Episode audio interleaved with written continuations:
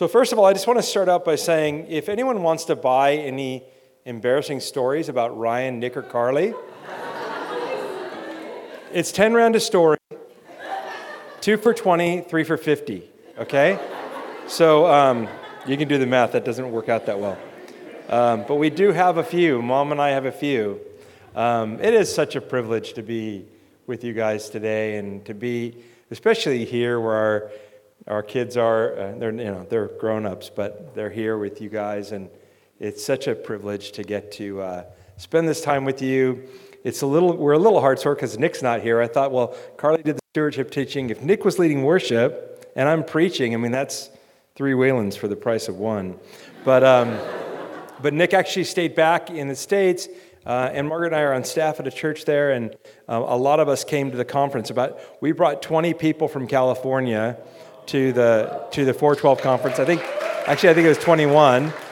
And if we counted, we had a couple friends, maybe 23. And so a lot of us left the church, and uh, Nick, uh, Nick stayed back to kind of help work there and do things and lead worship. And so, um, so we're really proud of him that he was willing to sort of sacrifice being able to be here with you guys during the 412 time, which was amazing. It was an amazing, it was an amazing few days. Uh, I felt like maybe, uh, I feel a little sheepish preaching after Josh because I feel like maybe he should come back up and minister some more. Um, no, I mean, that was a powerful moment, Josh. That was amazing. Um, but I just want to thank Leonard, Leonard and the elders for uh, allowing us to come, and, um, and we're so grateful to be here. Um, and we have friends here too, like Colleen and James and Andrea. And so, um, you know, in my experience, and I have a lot of it compared to most of you, I feel like maybe I'm, old, maybe I'm the oldest person in the room. I don't know. Is anyone here over 56, 57? Oh, wow, I'm the oldest person in the room. Let's go.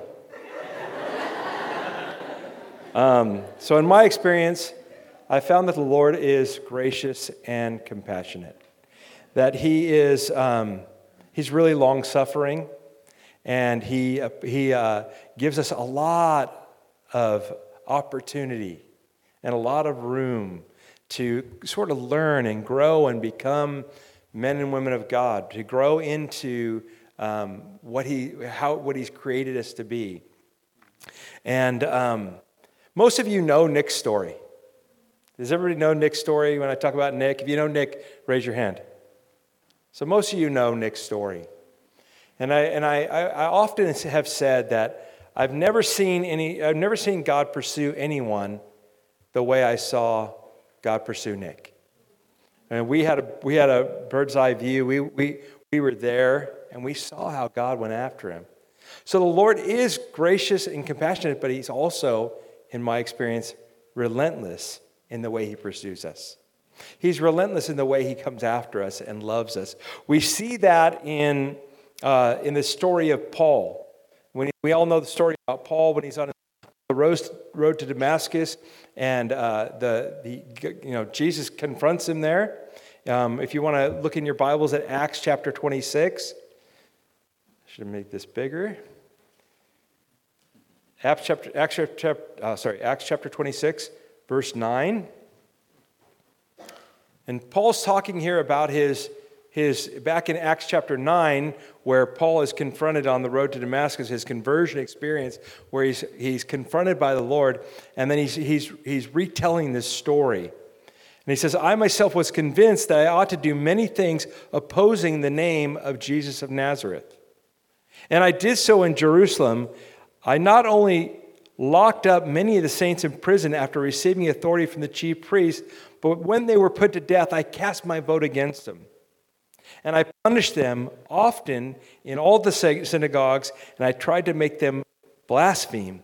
And in my raging fury against them, I persecuted them even to foreign cities. Verse in this connection, I journeyed to Damascus with the authority and commission of the chief priests. At midday, O king, I, I saw on the way a light from heaven, brighter than the sun. that shone around me and those who journeyed with me. And when we, we, when we had fallen to the ground, I heard a voice saying to me in the Hebrew language, Saul, Saul, why are you persecuting me? Is it hard for you to kick against the goads? See, Paul was on a mission to sort of oppose God. And all of us have times in our lives where we feel like, you know, we maybe are getting out of sync with God. Does anyone ever feel like you're kind of getting out of sync with God at times? Like maybe you like lose your way a little bit. You feel a little bit, uh, you feel a little bit um, like turned around. And somehow, in that moment of like, there's something going on where the, you have that moment where you feel like you're maybe a little bit off balance in your walk with God. And we, I think we all have those times where uh, we can have, we have the potential to get derailed. And this morning, I want to talk to you about how not to get derailed in our walk with God, how to stay on track with Him. You know, again, like I said, I'm kind of the, I'm, I think I'm the oldest person in the room. And I walked, I've walked with God a long time. And there have been seasons where you feel the presence of God, you feel, you feel like you're on the right track, you feel like God's with you, you feel like you're, um, you're really counting and firing for God. And there are other times that you feel like you're in a desert. You feel like you've lost track. You feel like you don't know how to connect with Him. And we have those seasons where we come in and out of our of being close to God. And I think that it, I think that as we are pressing into Him and following Him and trying to find Him, that we can we there are things that we can do to avoid being derailed. There are things we can do to avoid those seasons where we seem to get off track and seem to get away from Him. It's, I don't know about you, but it's my desire that I stay close to God yeah. every day for the rest of my life. But I'm a human being. But I make mistakes. But I get my eyes off of Him sometimes. And, and in my experience, God will continue to come after us. But man, I don't want Him to have to come after me. I want, him to be, I want to be close to him. I want to go after him. I don't want him to have to chase after me. So how do we how do we live a life? How do we how do we conduct ourselves? How do we carry ourselves in a way where we won't get we won't get derailed in our walk with God? You know, Matthew chapter 7 verse 13, 14 says, Every, "Enter by the narrow gate, for the gate is wide and the way is easy that leads to destruction." And those who enter it by it are many. For the gate is narrow and the way is hard that leads to life, and those who find it are few. Luke 13, 24 says, Strive to enter through the narrow door, for many, I tell you, will seek to enter and will not be able. That word strive means anguish. That, that word strive means with everything that's within you, to the point of crying, bleeding, dying, whatever you got to do, it says strive to enter.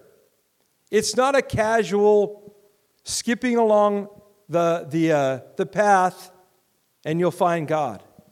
It's actually something where we have to apply ourselves. At times, we're applying ourselves with everything we have. There are times when it feels like, I, you know, I, I have to give it everything I've got. That word strive means to contend, like you're in a contest, to fight, like you're in a fight, to struggle, to, pour, to push in, to endeavor with strenuous zeal, strive. 1 Timothy 4:10 says, says, For to this end we toil and strive, because we have our hope set on the living God, who is a Savior of all people, especially to those who believe. Hebrews 12:4 says, "In your struggle against sin, you have not yet resisted to the point of shedding blood." We are called to fight for our faith. We are called to push into God. We are called to work at this, work at it constantly with with fervor. We're called to follow closely after him. 1 Timothy 6 11 says, But as for you, O man of God, flee these things, pursue righteousness, godliness, faith, love, steadfastness, gentleness. Fight the good fight of faith. Take hold of the, of the eternal life to which you are called and about which you were made, uh, about which you made the good confession in the presence of many witnesses. We're called to fight for this. But how many know we have an adversary? We have an enemy who wants to help us get off track. For most of us, the enemy doesn't have to completely, he doesn't have to completely destroy us. He just has to distract us. He doesn't have to break us, he just has to bend us. And we'll take our eyes off the Lord. How many of us have, like, just a little bit, like, you look back now and you think that what felt like a big trial was actually just a little trial? But it got you off track, didn't it? Maybe you, you, maybe you struggled in that class and you didn't get the grade you wanted to get, or maybe you didn't pass the class and you had to retake the class. Maybe you had some financial struggle. Maybe it was a relationship that went south, that didn't work out the way you wanted it to. And at the moment, it seemed like the most difficult, terrible, awful thing you could experience. And now you look back on it and think, man, I was kind of silly. How many, y'all, has anybody here listened to country music? Oh, okay. Garth Brooks. Anybody listen to Garth Brooks? So there's a country singer in the States, and he's like the, he's like the, one of the top country singers. And he has this song, and it's called um, Unanswered Prayers. And uh, in the song, he's telling the story about how he goes back to, he's, he's been out of high school or uh, for 10 years, and he goes back to the high school football game. He's there with his wife, his beautiful wife who he loves. And he runs into his high school girlfriend. And he looks at her and he, and he, he remembers all the hopes and dreams that he had pinned around this girl. She was the one she was the, he says, she was the one that I wanted for all my life. And he's standing there with his wife and he says, Sometimes I thank God for unanswered prayers. He looks at this woman who he thought was everything and he says, Ooh, I was wrong. Because now I've got this wife. This, this is the one. She was the one. And if God had answered my prayer that she would be the one for my whole life, I would have missed out on this one. Sometimes the things that derail us seem bigger than they actually are, but they still derail us. So we have to find ways to avoid being derailed. And one of the ways I think that would help is if we know what things can derail us. So I, I, I just listed a few things. What are the things that can trip us up? What are the things that can distract us from what God wants to do in, a, in us, through us? What can trip us up from just being in relationship with Him? So, one of the first things, one of the enemy's favorite tricks that seems to work really well, and sometimes it works really well on me, is our offenses. One of the best ways for the enemy to get us off track is to get us offended. He gets double, po- he gets double points, devil points, double points if he, get, if he can get you offended at one of your leaders. Because that, that works even better. If he can get, if he can get you offended, offended at your friend, you're like, eh. But your leader, it's like, uh. Offense is one of the most effective ways to get you off track. And you don't have to be offended at the Lord, you can just be offended at a person. And all of a sudden, all of a sudden, that unforgiveness that, that, that um, takes up residence in your heart, that anger, that resentment, that bitterness gets us, it, it, it, it skews the way we see. We begin to say, God, how could that person, how could you let that person do that to me? And it gets our eyes off of Him. The injustice, the unfairness, the pain, the betrayal. It's just, it's just so easy to just get our eyes off of God. Because, because in the end, we, we, we probably really blame God when we get hurt, don't we? In the end, a lot of times for our, pain, we want to say we want to place it somewhere. And it's like, how many times have you said, or have you heard someone say, God, how could you do that? How could you let this happen? And that offense, it, it clouds our eyes, it clouds our minds, it clouds our just judgment. I have to confess. I have to confess that offense has gotten me off track. Offense has derailed me. There has been there have been seasons in my life where I I honestly was so offended I couldn't see God. And God had to God had to grab a hold of my heart. But thank you, thank you, thank you, God, that you come after us. Thank you that you don't leave us where we are. Thank you that you love us enough to come after us. So offense, offense is a way.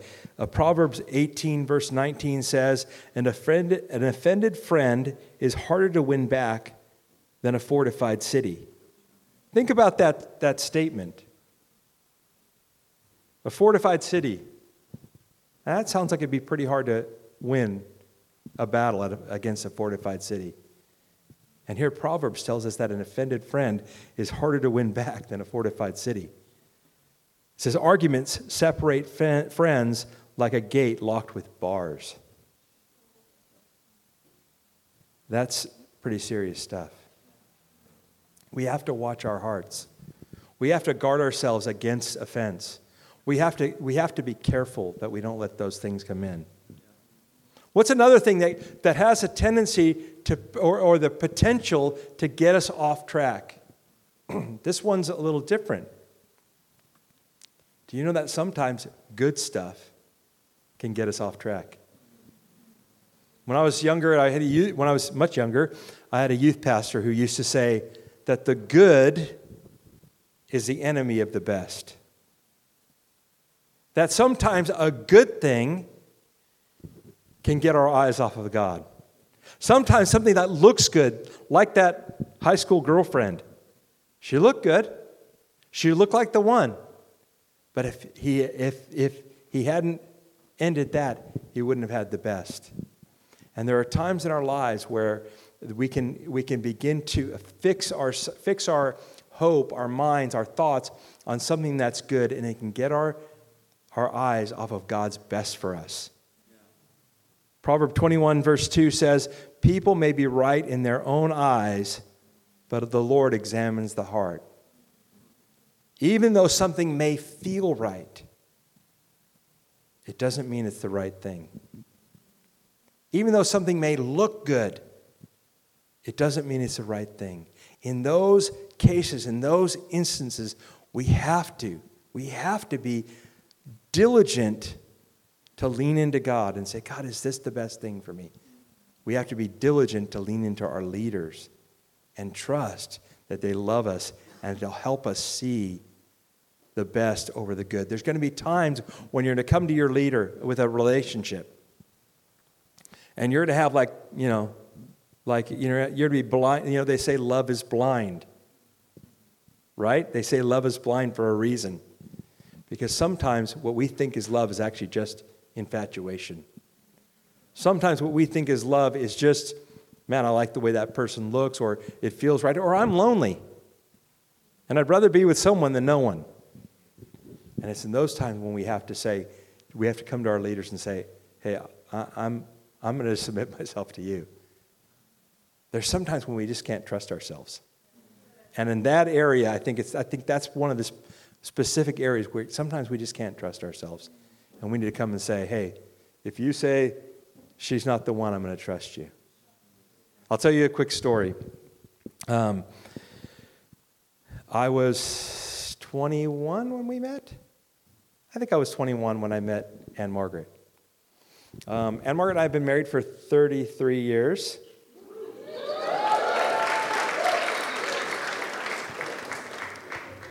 If you've never seen an angel, look this way. Her, no, her children will concur. I'm not the easiest person to be married to.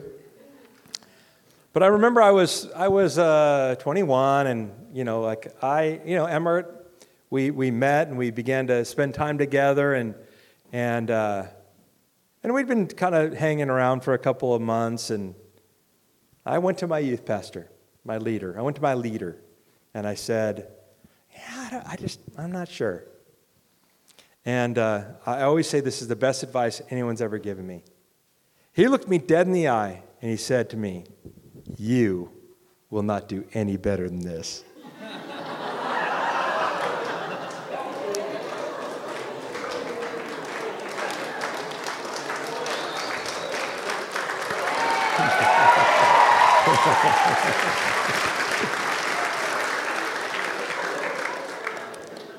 and you know, he was right.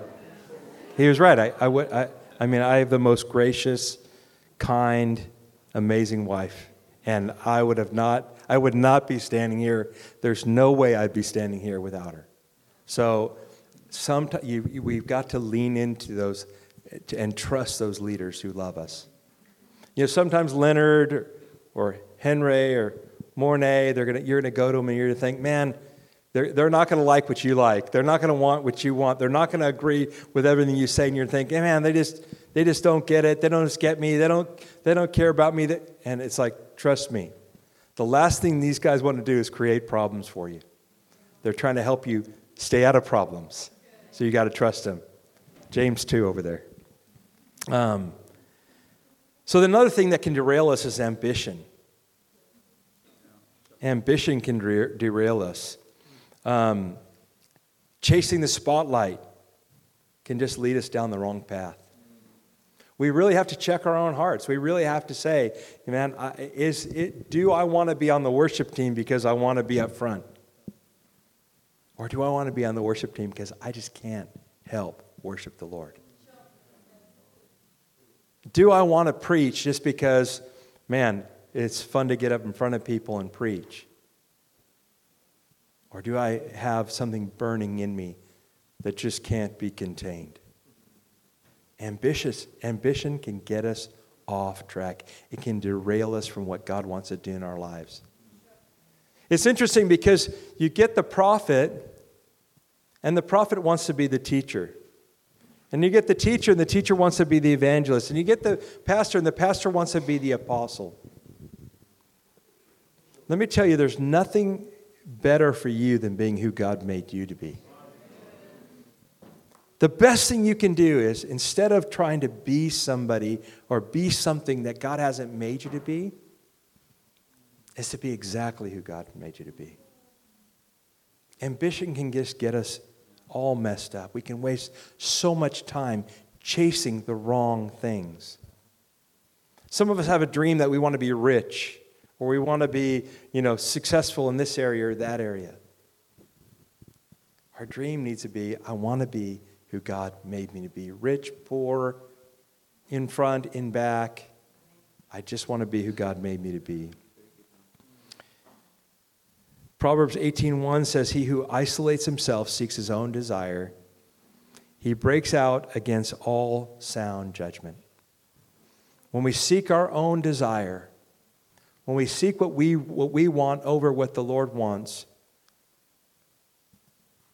we, we step out of what he, we step out of sound judgment. We end up in places we're not supposed to be, and we get derailed on what God wants to do in our lives. Sometimes the most powerful people in the kingdom of God are the people that are sitting alone, eh, sitting alone in a room praying. Those are the people that start revivals. People who sit in rooms alone praying. Another thing that can derail us is, is just plain old devil's deception. It's just the way the devil wants to lie to us. He is the father of lies. John 8:44 says he's the father of lies. And he's going to he's going to lie to you, he's going to trick you, he's going to deceive you. He's going to find ways to get your eyes off of him, to get your eyes on other things. To he's just going to he's going to tell you you should go right when you should go left. He'll tell you that Leonard's giving you the stink eye when Leonard's just holding in gas. He'll tell you that Henry's mad at you when Henry's actually just mad at his wife. He'll tell you that your best friend likes someone better than you. Do you ever get those moments of insecurity? Where it's like, you know, you've got this best friend, you've always, and then all of a sudden you see, like, you know, I always say, I always say, you know, you guys all know who Mervis is, right? Everybody knows who Mervis is. I always say everybody thinks they're Mervis's best friend. But I've got news for you. I'm actually Mervis's best friend. but sometimes I'll see Merv over there talking to Jacques or somebody else. I'll be like, hey, you shouldn't be that. You're my friend, not his friend. The enemy will use every tactic he can just to get you looking at the wrong things, to derail you, to get your eyes off of the Lord, and to like, he'll try to like, he'll try to mess with your heart. We need to be aware of that. We need to be watching out. We need to be standing guard. We need to be striving and fighting the good fight of faith. So, what are some keys for us to avoid getting derailed? First thing, the first key, and these are going to be super obvious, so I'm saying them by way of reminder. But the first key to avoiding derailment is to stay close to Jesus. They say the, easy, the, the, the best way to spot a counterfeit is to study the real. The best way to spot a, a, scheme of the enemy is to stay close to Jesus. Get up in, get up in under his wing. Get up close to him. And then when the enemy comes and tries to lie to you, deceive you, he tries to, to dangle, you know, some temptation in front of you some ambition in front of you. He tries to get you offended. You think, man, I am not going to trade this up close to Jesus for some stupid lie of the enemy. Staying close to Jesus, it says, um, Jesus says in John 5, 15, 5, he says, I am the vine, you are the branches. Whoever abides in me and I in him, he it is that bears much fruit, for apart from me you can do nothing.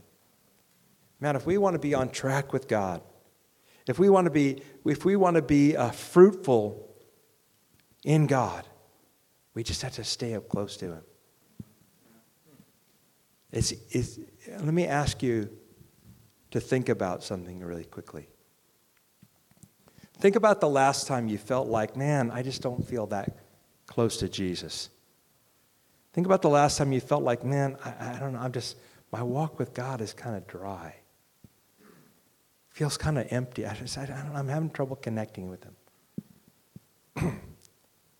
How's your quiet time? How's your time with the Lord?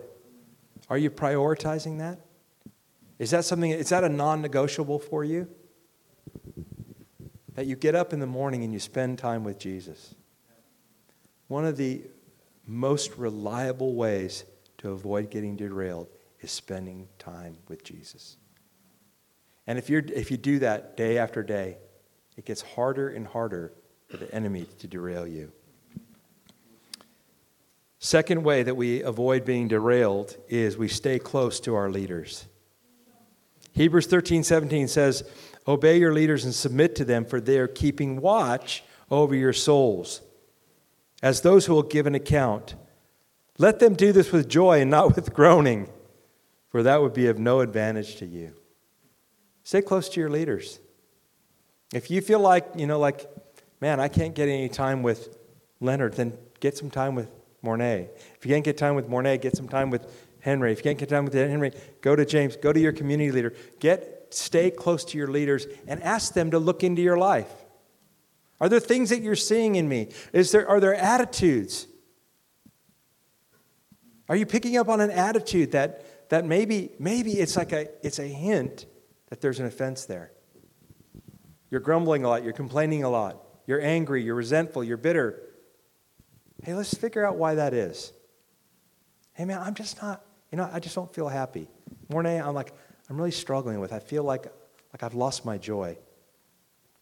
Will you help me figure that out? Stay close to your leaders because they're that's why they're here. They're here to help you stay on track.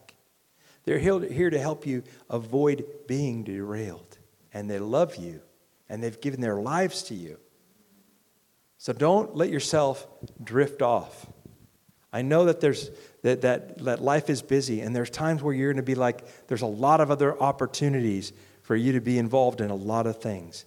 Don't let yourself drift off. Stay close to your leaders. If you don't want to get derailed, stay close to your leaders. And then the third way, the final way to how we avoid getting derailed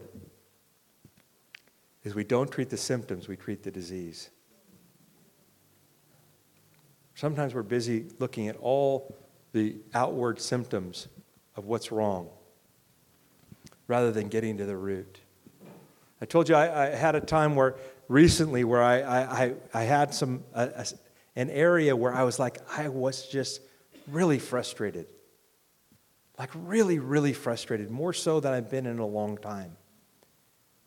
And I just kept getting more frustrated. And I kept thinking, you know, it was this person in my life that, that was like just, they were just driving me crazy. And I couldn't figure it out. And I just found myself always like complaining and, and grumbling and frustrated. And it was mostly, I would, you know, obviously, I, I would keep it with, you know, usually with my wife, and we'd be talking. And, and man, I'm just frustrated, frustrated, frustrated. I'm like, why am I so frustrated? And God spoke to me. And He said, You have unforgiveness in your heart towards that person. That person had done something to me two years ago. And it triggered something in me. And I held unforgiveness for two years. And it wasn't until I said, I stopped thinking about all the symptoms. Well, when that person does that, it frustrates me or makes me mad or I don't understand it or I don't know why. She said, forget the symptoms. Forget that I'm frustrated, angry, resentful, bitter, all those things. And I finally said, okay, Lord, what is this thing in me? Why, why am I feeling this way? And the Lord showed me. You got unforgiveness in your heart. And it's like, oh. So once you get unforgiveness in your heart, you see everything through that lens. And everything reinforces how you're feeling. The person could come up, could skip up to you and say, Hey, it's a beautiful day, I love you. And for some reason, that's going to drive you crazy.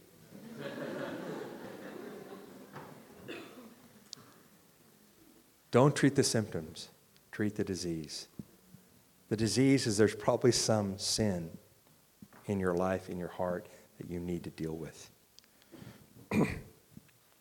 most of the times, most of the time, it's some, it, it's, it, it will almost always trace back to some form of pride.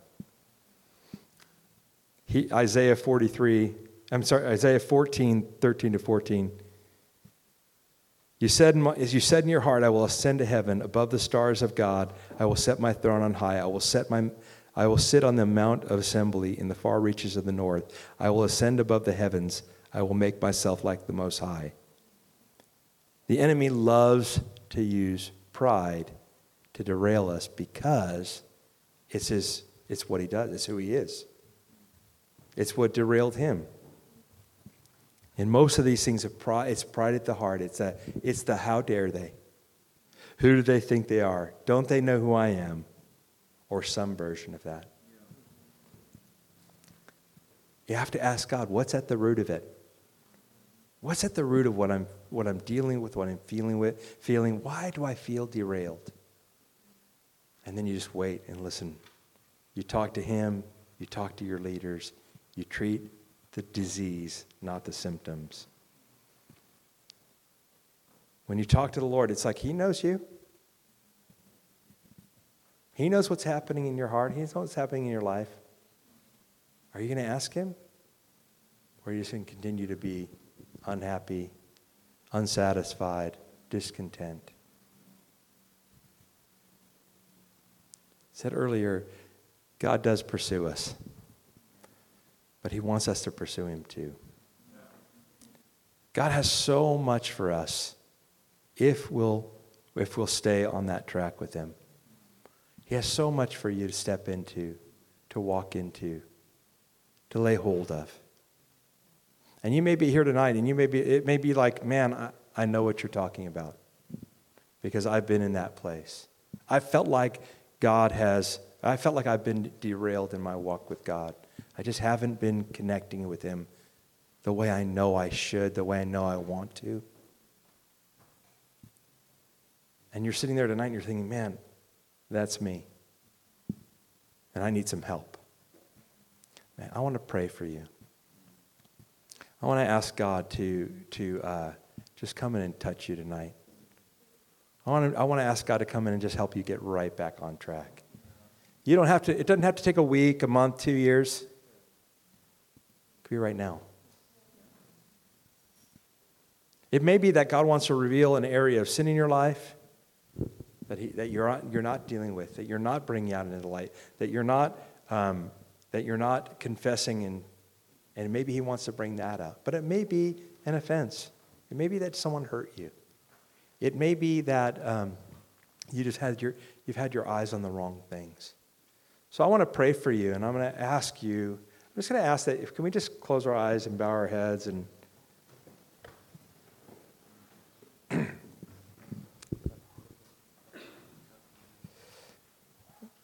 if, if, if that's you, if that resonates with you tonight, and you feel like you're feeling something of what I've been sharing is like, man, that's me, I need help.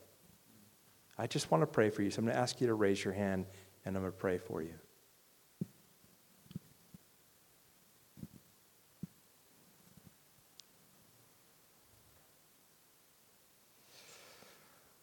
So, Lord, I just want to thank you um, for these hands. I want to thank you, Lord, that you're here pursuing, that these hands represent you pursuing hearts. And Lord, I want to ask that you would, um, that each one, Lord, they would, that they would just, they would, even right now, just feel your hand on their shoulder. Lord, that each one would just feel you drawing them in close to you. Lord, I want to pray that you would, um, you would be be to each one of them the God of revelation tonight. And you would come and you would just speak to them and show them and lead them to that place of connecting, reconnecting with you. Lord, I pray that tonight would be a like a transformative night, like that moment with Paul on the road to Damascus when he when you appeared to him and just changed everything in a moment. Lord, I pray that each one would have the courage to reach out to you and to reach out to a friend, a, a leader who can help them through. Lord, I thank you that you love us and you never leave us and you don't forsake us. I thank you that we get to be close to you. In Jesus' name, amen.